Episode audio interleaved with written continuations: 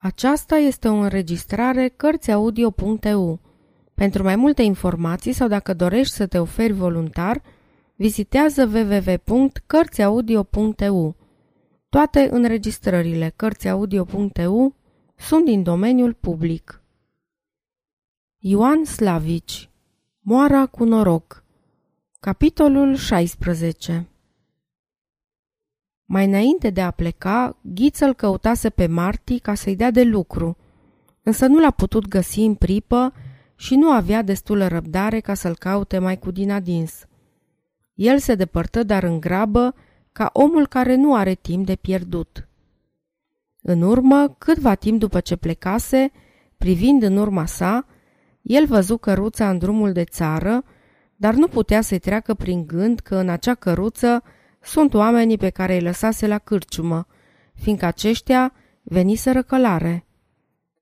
Cu toate acestea, el începua să nedumeri. Sosind în sfârșit aproape de Ineu, el îl găsi pe Marti în drum. Ungurul plecase să-l vestească pe Pintea despre cele ce se petrec la Moara cu noroc. Ghiță rămase câtva timp buiguit, ca lipsit de simțiri. Dar ce să fac, își zise el în cele din urmă. Dacă Dumnezeu nu mi-a dat gândul cel bun în ceasul potrivit, dacă e rău ce fac, nu puteam să fac altfel. Și de aici înainte, el simțea că Ana e pierdută și nu se mai gândea decât la răzbunarea lui. Însă niciodată nădejdea nu piere cu desăvârșire din sufletul omului și așa el tot își mai zicea: și dacă totuși s-ar întâmpla să mă întorc la timp. De aceea el grăbi. El sosise încă din vreme cu Marti, cu Pintea și cu alți doi jandarmi în preajma Morii cu noroc, dar temându-se ca nu cumva Lică să-i zărească și să fugă de la cârciumă, ei descălecară în culmea dealului și se hotărâră să aștepte întunecimea ca să se poată apropia pe nesimțite. Ghiță, galben la față, ca și când i-ar fi secat tot sângele din vine, stătea întins pe pământ, culcat pe brânci, privind țintă și cu ochii însetați în vale. "Tare om ești tu, Ghiță!" grăi Pintea pe gânduri. "Și eu îl urăsc pe Lică, dar n-aș fi putut să-mi arunc o nevastă ca a ta, drept momeală în cursa cu care vreau să-l prind." "Nevasta," răspunse Ghiță, "mi-am pierdut-o eu de mult. N-ar fi trebuit să iau eu pe Uța la casa mea, căci numai Uța a stricat-o." Adause apoi într-un târziu, așa pentru dânsul, și iar tăcu și așteptă cu încordare căderea întunecimii apropiate. Deodată el sări ca ieșit din fire în picioare. "Ne-au zăpsit!" strigă el. "Iată-l călare! Pleacă! A fost singur cu dânsa! Săriți pe cai, după el! Sfinte, Doamne, câinii pe care i-am pus la casa mea ca să mă apăr de el, câinii mei mă vând și îl scapă din mâna mea." Când rosti cele din urmă cuvinte, ei se aflau toți patru călare, porniți de-a curmezișul peste coaste, drept în urma lui Lică. Dar ei înaintau mai a nevoie la vale decât Lică la deal. Caii lor nu se puteau măsura cu murgul lui Lică și așa depărtarea creștea mereu între urmărit și urmăritori. Ajunși în preajma satului, ei îl pierdură din vedere și se opriră zăpăciți. "Dați voi la dreapta," grăi Pintea, "că noi dăm la stânga. Ocolim satul și apoi ne întoarcem, ca să vedem dacă nu cumva s-a oprit aici, fiindcă pe vremea asta unde dracu să se ducă?" "Ei, ce mai vorbă, l-am scăpat și socoteală curată," răspunse Ghiță râzând. "Voi mergeți mai departe, eu mă întorc acasă să-mi închei socoteala cu dânsa." Grăind aceste, el smuci frâul calului și se întoarse la vale, drept spre Moara cu noroc. Ana, care petrecuse tot timpul acesta plângând, se ridică și își șterse lacrimile din față când auzi copitele calului bătându-se de pietrișul de dinaintea cârciumii, apoi inima începu să-i bată tare. Dar mai trecu mult timp la mijloc până ce el intră. Descălecând, El socoti că trebuie să-i dea calul lui fân, apoi că trebuie să-l șteargă de sudor și să-l acopere cu o cergă, iar după ce le făcu toate aceste, el rămase câtva timp în ușa grajdului, își dăte seama despre cele ce voia să facă, apoi își luă pălăria din cap, își făcu de 3 ori cruce și plecă spre cârciumă. Intrând, el închise ușa în urma sa, o încuie și aruncă cheia într-un colț. Ana se cutremură în tot trupul, apoi se îndreptă, se dete un pas înapoi și grăi înnecată. Nu vreau să mor, Ghiță, nu vreau să mor!" Urmă ea tare și se aruncă în genunchi la picioarele lui. Fă ce vrei cu mine, dar nu mă omorâ!" Ghiță își dete trupul înapoi, se plecă, îi apucă cu amândouă mâinile capul și privi dus în fața ei. Nu-ți fie frică," zise el înduioșat. Tu știi că mi-ești dragă ca lumina ochilor. N-am să te chinuiesc. Am să te omor cum mi-aș omorâ copilul meu când ar trebui să-l scap de chinurile călăului, ca să-ți dai sufletul pe nesimțite." Dar de ce să mă omori?" zise ea agățându-se de brațele lui. Ce-am păcătuit eu?" Nu știu," răspunse el. Simt numai că mi s-a pus ceva de-a curmezișa în cap și că nu mai pot trăi, iar pe tine nu pot să te las vie în urma mea." Acu, urmă el peste puțin, acu văd că am făcut rău și dacă n-aș vedea din fața ta că eu te-am aruncat ca un ticălos în brațele lui pentru ca să-mi astâmpăr setea de răzbunare. Dacă mai adineaorea l-aș fi găsit aici, poate că nu te-aș fi ucis." Ana se ridică și privi ca trezită din somn la el.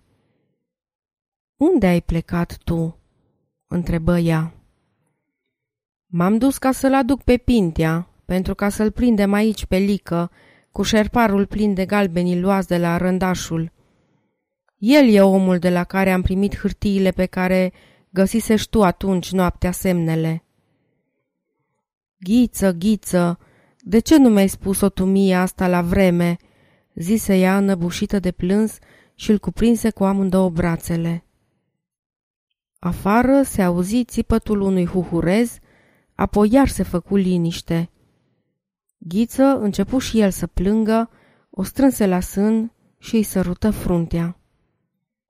Pentru că Dumnezeu nu mi-a dat gândul bun la vreme potrivită," zise el și deodată se întoarse spre ușă. Afară se auzeau pași și peste puțin cineva încerca să deschidă ușa. Pintea cu jandarmii!" șopti bărbatul scoțându-și cuțitul din tureac. Ano, fă-ți cruce! Fă-ți cruce că nu mai avem vreme!" Săriți, că mă omoară! Săriți, măi oameni!" strigă nevasta luptându-se cu el. Săriți, săriți!" Când ușa căzu sfărmată din țâțâni și răuței vi cu Lică în ea, Ana era întinsă la pământ și cu pieptul plin de sânge cald, iar Ghiță o ținea sub genunchi și apăsa cuțitul tot mai adânc spre inima ei. Dă foc!" zise Lică și răut își descărcă pistolul în ceafa lui Ghiță, care căzu înapoi, fără să mai poată afla cine l-a împușcat. Nemai simțind greutatea genunchilor lui, Ana se opinti să se ridice. Tu ești Lică, tu?" genmuia cu ochii țintiți la el. Vino și mă ridică." Când Lică se pleca asupra ei, ea țipă dezmierdată, îi mușcă mâna și își înfipse ghearele în obrajii lui, apoi căzu moartă lângă soțul ei. Lică se ridică iute și începu să șteargă sângele de pe obrajii zgâriați, să-l șteargă fără de astâmpăr, ca și când mâna ei ar fi otrăvită, apoi își luă șerparul de la piciorul patului și îl încinse. Voi căutați că trebuie să găsiți bani mulți în casă," le zise după aceste, și când socotiți că eu mă apropii de Fundureni, dați foc, pentru ca să pot privi cârciuma arzând, de la Fundureni, dinpreună cu sătenii. Tu, Răut, vii pe cealaltă cale la Ineu, iar tu, Păune, te întorci la Șicula." Toate acestea el le zise iute, ca și când i-ar fi fost groază să mai stea sub acest acoperiș și ștergându-și mereu cu mâneca la față, iar după ce își dete astfel poruncile, se depărtă spre șirul de răchite unde își lăsase calul. Murgul făcuse prin ploaie calea până la Fundureni și iar odată înapoi. Era obosit și se culcase. Ăsta era un semn rău pentru Lică, fiindcă el încă noaptea asta trebuia să mai facă tot pe acest cal obosit drumul până la Ineu cu un conjur și pe drumul rele, pe la Fundureni, iar răzgârietura din față îl ustura și îl făcea mereu să se întrebe: ce vor zice oamenii dacă mă vor vedea zgâriat la față și mușcat la mână?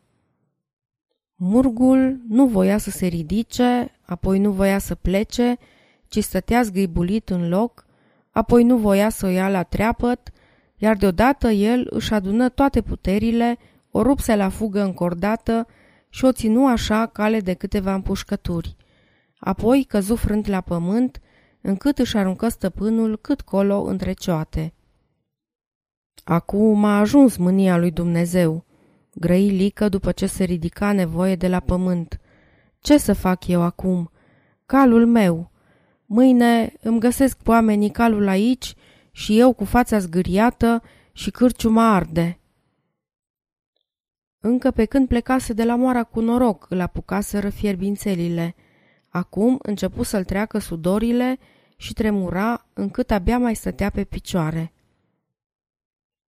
El se gândi să-și ia calul și să-l târască până la râulețul umflat, ca doară o să-l ducă valurile de parte la vale, dar nu avea destulă putere. Luă darșaua de pe el, îi luă frâul din cap și plecă spre râuleț ca să o ia pe jos până la Ineu. Râulețul era însă umflat. Nu-mi pasă, își zise el hotărât și aruncând șaua și frâul în valuri, intră în apă. Dar abia făcu un pas doi înainte și valurile repezi îl apucară și îl făcură să se retragă înspăimântat spre mal. El căută un alt loc de trecătoare mai la deal, apoi un al treilea, apoi un al patrulea și așa umblă mereu pe mal, privind neîncetat împrejurul său spre focul de la Moara cu noroc și ștergându-și din când în când sângele de pe obraj. Deodată el se opri înveselit în loc. Ghiță plecase călare la Ineu și calul lui trebuia să fie la Moara cu noroc, un cal odihnit și luat din grajd, cu care, pe lângă tot înconjurul, putea sosi la vreme în Ineu. El se întoarse iar în vale, deși era secat de puteri și parcă nu se mai simțea destul de tare, a ștârâ trupul până la cârciuma cuprinsă de flăcări. În vremea aceasta, Răut se depărtase spre Ineu, Păun o luase spre Șicula, iar Răpintea, văzând focul la Moara cu noroc, îi lăsă pe săteni să creadă că a trăsnit din cer și, aducându-și aminte de vorbele lui Ghiță, se întoarse drept pe zarea de lumină ca să sosească, dacă mai era cu putință, la vreme. Când ajunse la murgul lui Lică, calul îi sări speriat în lături. Un cal? Murgul lui Lică!" strigă el sărind din scări. Doamne sfinte, încotro s-a dus, îmi scapă, iar îmi scapă. La deal n-a putut să meargă, fiindcă l-aș fi văzut." El așteptă un fulger ca să poată privi împrejur. Fulgerul nu-i fu trimis din cer, dar Lică se văzu trecând prin zarea focului pe care îl pusese la Moara cu noroc pentru ca să arunce vina păcatului său asupra lui Dumnezeu, făcând lumea să creadă că a trăsnit. "Stai!" strigă Pintea tare încât răsună toată valea. "Uf, săracul de mine!" își zise apoi. "L-am scăpat! Acu fuge!" "Așa-i!" Dar astădată Lică nu mai putea să fugă și dacă fugea, tot prins era, prins de mâna lui Pintea, prins cu toate dovezile. El se îndreptă încât părea îndoit așa de înalt ca mai înainte, privi împrejurul său, își ținti ochii la un stejar uscat ce stătea la depărtare de vreo 50 de pași, scrâșni din dinți, apoi își încordă toate puterile și se repezi înainte. Pintea îl găsi cu capul sfărâmat la tulpina stejarului și rămase neclintit și cuprins de fior în loc. "A scăpat," zise el într-un târziu, "dar asta nu are să o afle nimeni în lume." Grăind aceste, el îl apucă pe mort de un picior și îl trase după sine până la un râuleț, apoi împinse trupul cu piciorul în valuri.